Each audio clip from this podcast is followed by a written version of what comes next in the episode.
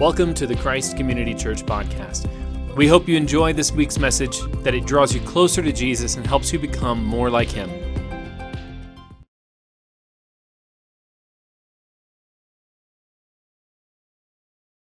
And now I have the privilege of introducing our guest speaker today. Um, as you know, Brandon is here. He is back at the booth doing the sound for us, thankfully, because our sound guy has just had a baby. So, and then, you know, Brandon wanted to support the, the team. So we um, decided to invite, this is Leon, Leanor Ortega Till. Yep. And we um, are just so excited to have her here. She, I met her years ago, back when I was working at another church. Um, and I'm so grateful for her and their church at Scum of the Earth. They, there is a church called Scum of the Earth.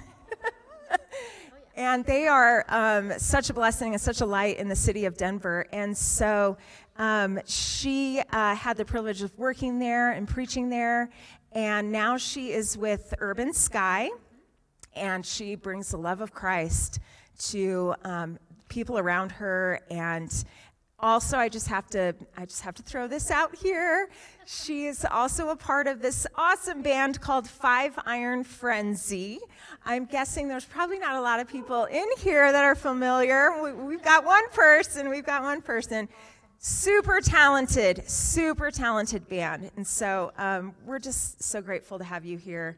Let me just pray for you really quick. Father, we just lift up Leonora. We're so grateful to have her here.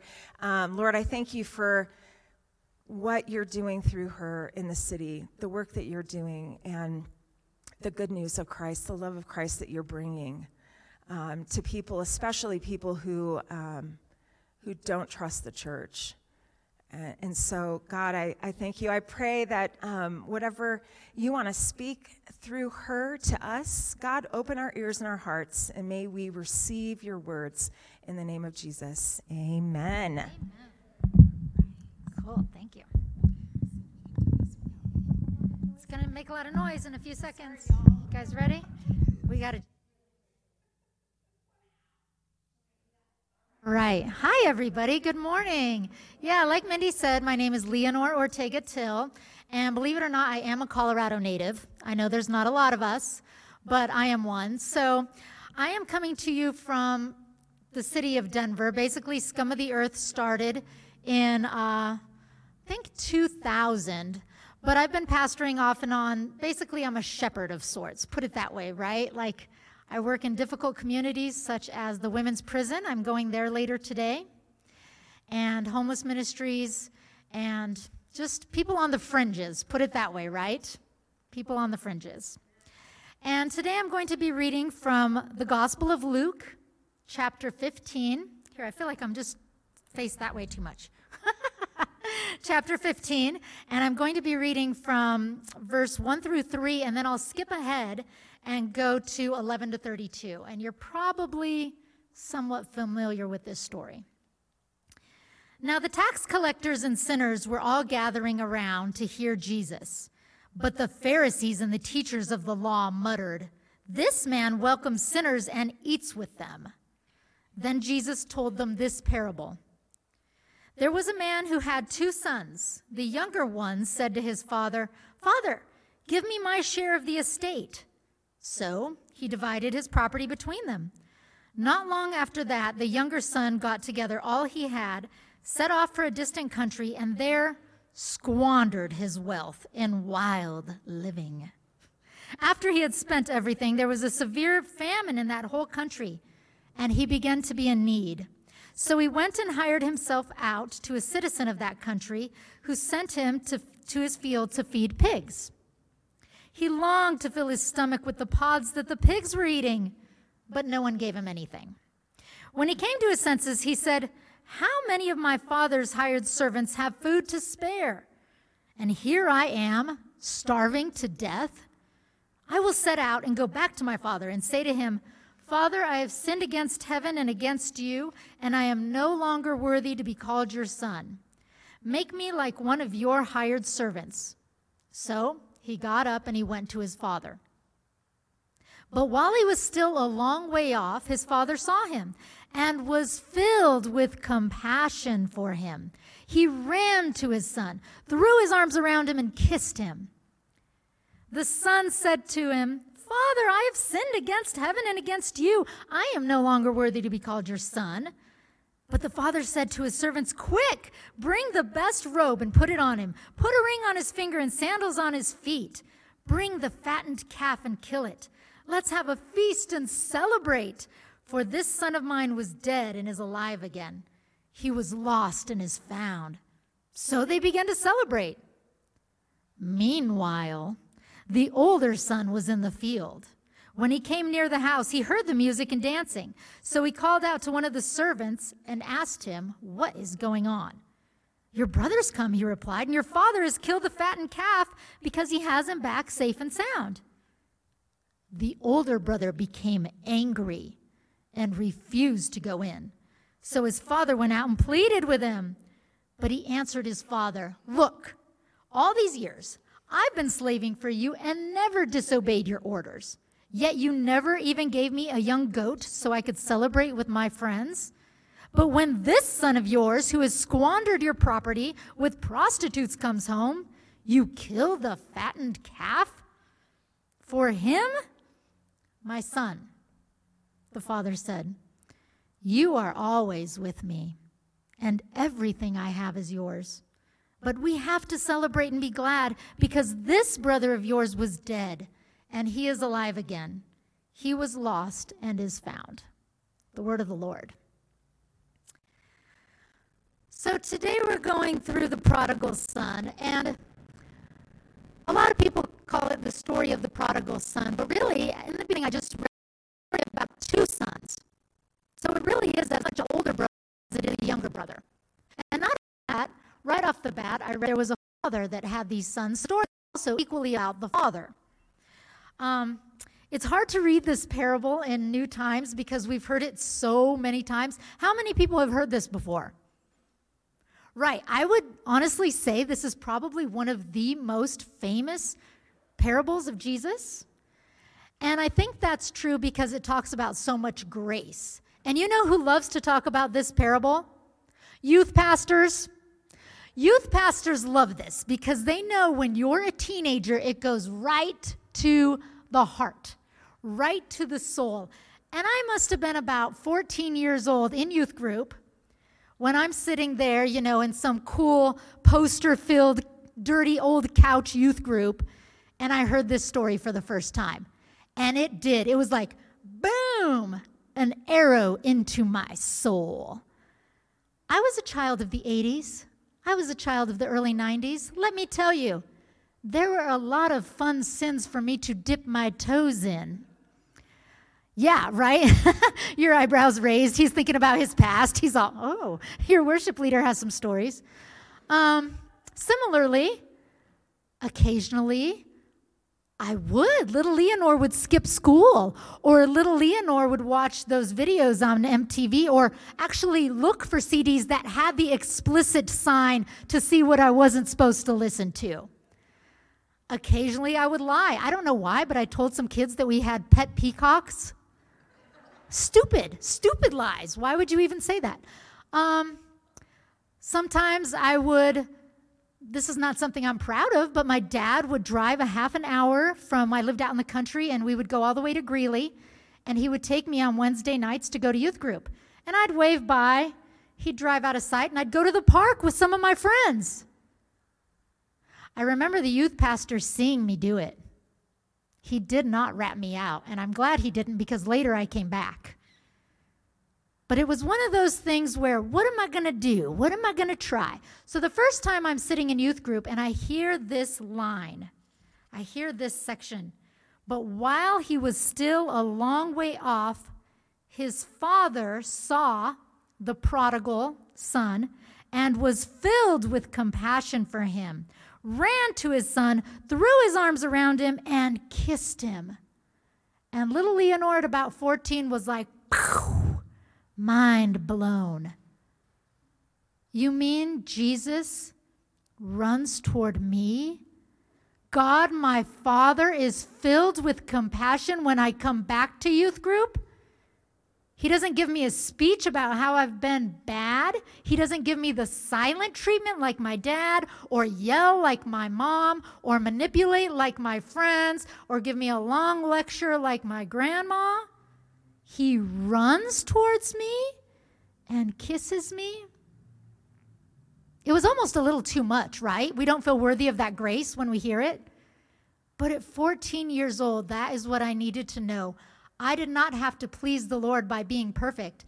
I had to run and let Him change my heart. I had to receive the grace.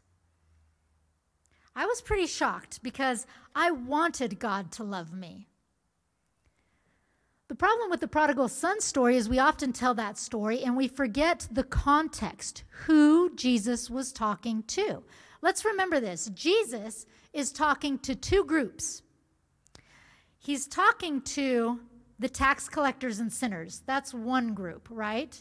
And I almost physically think of them as like maybe sitting on the floor, maybe, and I'm not making any judgment, but maybe because they're the tax collectors and the sinners, maybe they sit in the back, back, back. No judgment, Mindy, but I see her way back there. Um, so they're there, right? And maybe they even like are kind of like shaking their heads, or maybe they're just dressed really mellow, right? But he's also talking to the religious leaders. And again, no judgment, but did you see I was sitting in the front? Maybe the, these are the people that were sitting right in the front and they have their nice clothes on and they're obeying the religious rules and they're always in temple and they're always being good and they're always doing the right thing because they're by the book Jewish people, right? And he's talking at this time to these two very different groups of people. And yet he only has one story for which to speak to two groups. One story, one lesson to the religious people of the day and the wayward people, right? I've often been in church, and there was a church I started going to called Corona Presbyterian, and the whole reason I went, and this is not a lie, the whole reason I went is because there was a door by the back where you could sneak up and go to the balcony and bring in your donuts and your chocolate milk from King Soopers, and nobody would bother you. Like I didn't have to say hi to anybody, and I could leave afterwards and not talk to all the. I mean, it was an older crowd. I'd say 50 was probably the average age. And this is, you know, back in the early 90s. And kind of like Mindy, I had my tattoos, I had my nose rings, I had a blue mohawk, you guys. I looked wild, but I loved Jesus. And yet, I will be honest with you, I was looked at suspiciously by church people. When I would go to churches, it was assumed, oh, let's tell her about the gospel. And I'm like, guess what? I go to Colorado Christian University. I know a thing or two, not that much. I know it's expensive to go to CCU. But the, people would look at me because of the way I dressed, because of the way I presented myself, and they would assume what that meant about me spiritually. Do we do that to people sometimes? When they come into church, we can already assume, oh, they're just a guest. Oh, they're new. Or, oh, they must be visiting from a well to do church. They obviously know the Bible just because they're dressed nice. We don't know.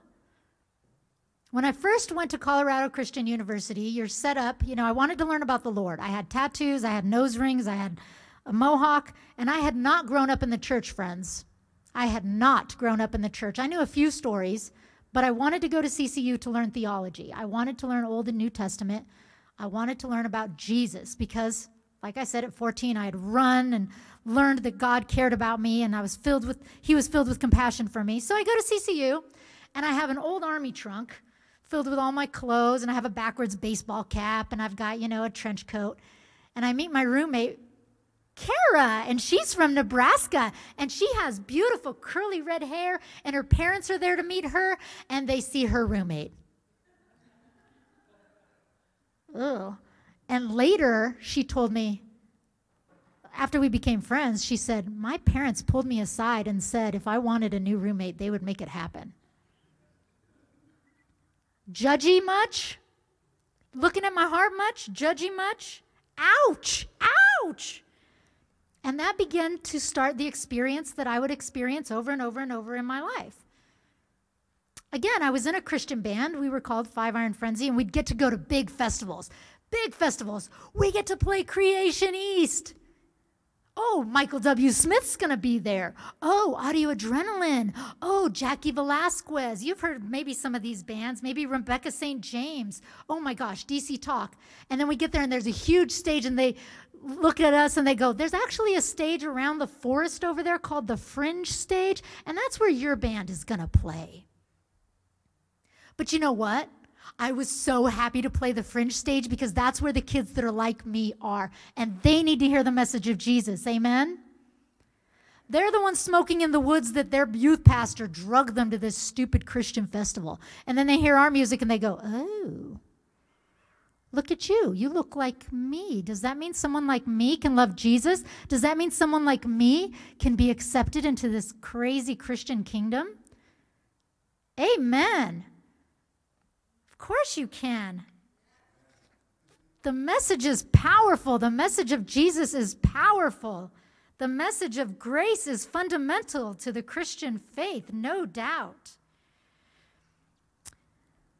But I think sometimes some of the judgy people have a reason for being judgy. There can be two scenarios of why people can become judgy.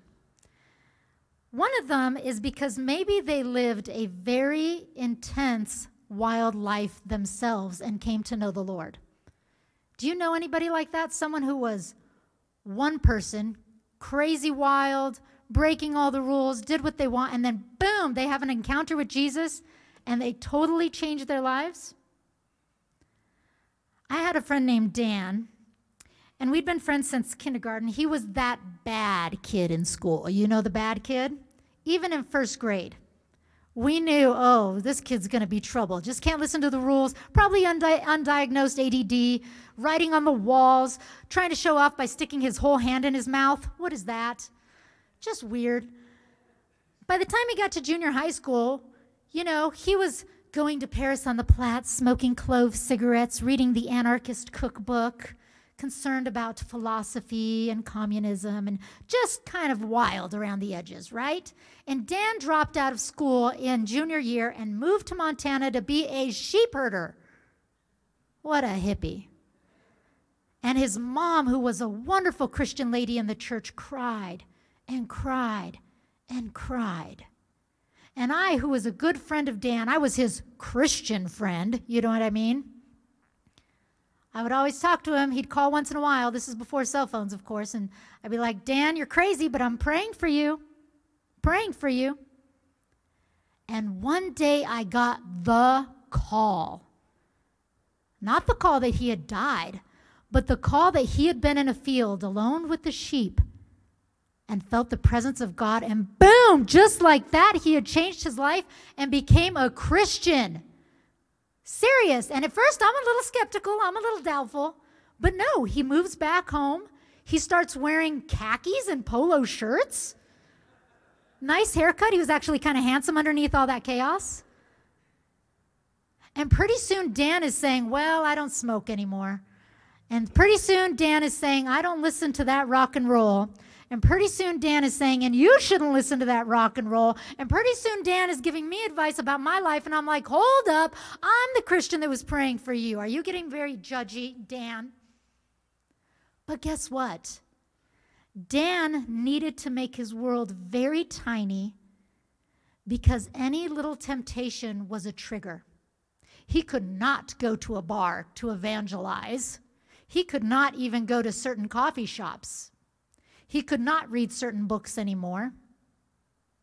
He could not do a lot of things. He had to make his world tiny because the temptation of what he was and how he had opened his brain to a whole world, it was too scary.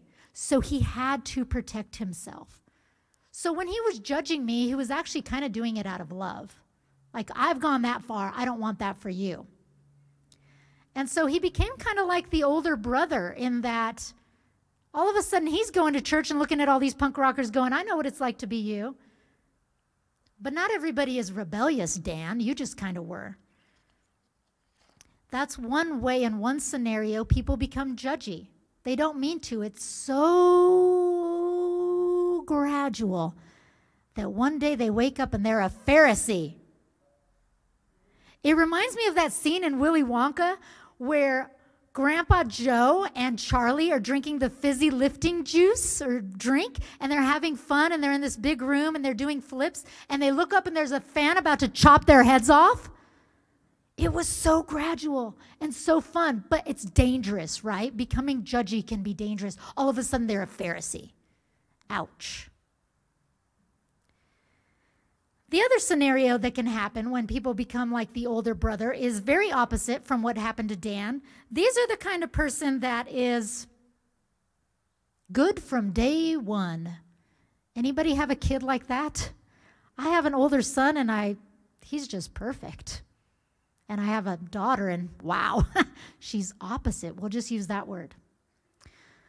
She's strong-willed. We call it strong-willed these days. She is strong-willed. God bless her. But it's very socially acceptable and almost praised in Christian communities to try and be perfect. Be perfect like your God is perfect. Men and women living as closely to the rules as they can, believing that if they behave, behave a certain way, then they are heaven bound. Then they deserve a good life. They deserve God's blessings. American Christianity falls into this trap. Have you ever heard? Well, I'm good. Of course I'm going to go to heaven. Has nothing to do with the gospel, has nothing to do with Jesus' sacrifice, has nothing to do with the Father running to them in compassion. If you are good, then good happens to you. Everyone knows that. That's how Christianity works. Don't you know that? And I've also heard it go this far, you know. I have to keep on sinning so that God didn't die in vain. What? Let's not make a waste of that sacrifice. Crazy town. I think yeah, I think you've missed the point. I think you've missed the point. Romans 3:23 for all have sinned and fall short of the glory of the Lord. I am so sorry, older son of mine, and you will hit the wall someday, but you are never, ever, ever going to be good enough for Christ to say, get into heaven without receiving me. Doesn't work that way. Doesn't work that way. It is by grace we are saved and not by works. Faith is more than merely behaving, it is believing. And part of that belief is recognizing that we are sinful and we need to accept the grace. So it seems to me like the older brother of this parable is the second type, right? Don't you kind of think he's always been good? He has his prodigal brother, which has always been bad. And he's always been good. And he's working in the field. Both brothers are in the same family. And many of us can probably name a couple people in our family that are like the younger brother, and some that we'd roll our eyes and go, they're like the older brother in the family. And we also tend to think of not just individuals like this, but we think of societal groups like this. Think about this. Who are the societal groups that we think of like the younger brother? Well, maybe the hippies, the people that don't live in a house but live in a vehicle and travel place by place by place. And I'm not talking retired people, I'm talking travelers. Maybe we think of them like wildlife younger brothers or people with all the tattoos. Maybe the person in has, you know, is an artist, would never be conventional, never get a normal job. Maybe musicians. Maybe people that are just a little bit on the edge, like the bikers. Those bikers are definitely a little crazy, right? And then we also have people that aren't just like younger brother a little bit, but they're like way younger brother, like we saw in that video, the homeless, they're societal younger brothers, the homeless, the train jumpers, the thieves, the drug addicts, the internet scammers. And of course, today we still have the tax collectors. We can add them back there. There's nothing new under the sun. They have their societal younger brothers, and we have our societal younger brothers. Basically, if we have the hippies over here, what do we have over here? the yuppies. The older brothers are the yuppies, right? These people are known by their societal do gooderness, right? Oh, that's the teacher's pet. That is the church volunteer that gets on your nerves because they volunteer for everything happily. Anyone know that person? These are the neighbor with the perfect grass. You know that person? These are the PTA parents. These are the employee of the month and the ultimate, ultimate societal good people, the Karens. These are the people that are keeping us in check by the way they behave. And heaven forbid we walk on the grass. Kind of uptight. Make no mistake, both types are spiritually lost. Jesus cares about the morally religious just as much as he cares about the morally lost because he has the heart of the Father. He's the same Father to both. He doesn't love this one more because he needs it more. He doesn't love this one more because he behaves. Right? If you're a parent, you know that, right? You don't quantify that love. And He doesn't want them or us to miss out on the love and grace we're meant to live. Religious moralism, legalism, Pharisee behavior, you know what that leads to? Exhaustion, depression, anxiety, fear, and ultimately death. It's kind of like these people look like beautiful swans on the water, but underneath they're paddling furiously. Gotta behave, gotta behave, gotta behave. Got an ulcer, got an ulcer, got an ulcer. Chill, chill. You are loved. Chill. If we try to earn and keep our place by the Father's side, we're actually doing ourselves a disservice because we think we can earn it. And you know, the older brother wanted something from the father. He wanted the inheritance too. But he also wanted the pat on the back to be the good son. He was very, very, very jealous, don't you think? But we see the action of the father and the heart of the father when his son returns and he runs towards him without hesitation, with open arms. And all of a sudden, we have the older brother being like, I'm not going to your party. And how embarrassing. How embarrassing. The older the father has to go out there and in public, in public, plead, come to the party of your brother and publicly, and of course, publicly, because he wants everyone to know I don't accept him. No, I'm not going to the party. And this is where the story ends. Jesus does a boom, mic drop, walks off. We don't know if he goes and has lunch. We don't know what Jesus does, but that's it in the scripture.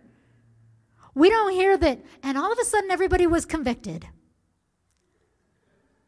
They had a big party, they got together, they exchanged phone numbers. No, we don't hear that. Everyone kind of was like, oh, I'm so sorry.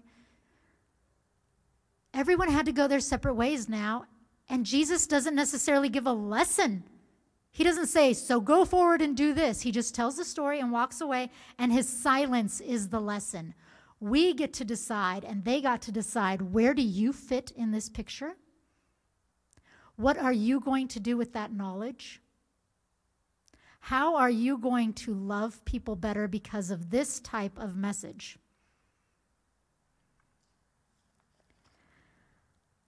I think right now in our society, it's a big, big message because more and more we are creating rifts between us. And I think when I heard that you guys are going to go and do landscaping for the network coffee shop, that is exactly exactly the kind of stuff and the kind of places where Jesus would have you go. That's exactly Christ Community Church. As I've been here this morning, I have seen Christ and I have felt Christ. And I've seen a lot of community. And I love that you guys are being the church for people. It's beautiful. Let me pray for you. Father, thank you so much for Christ Community Church. Thank you, God, for our stories. I'm obviously just a guest, so I don't know people's stories here.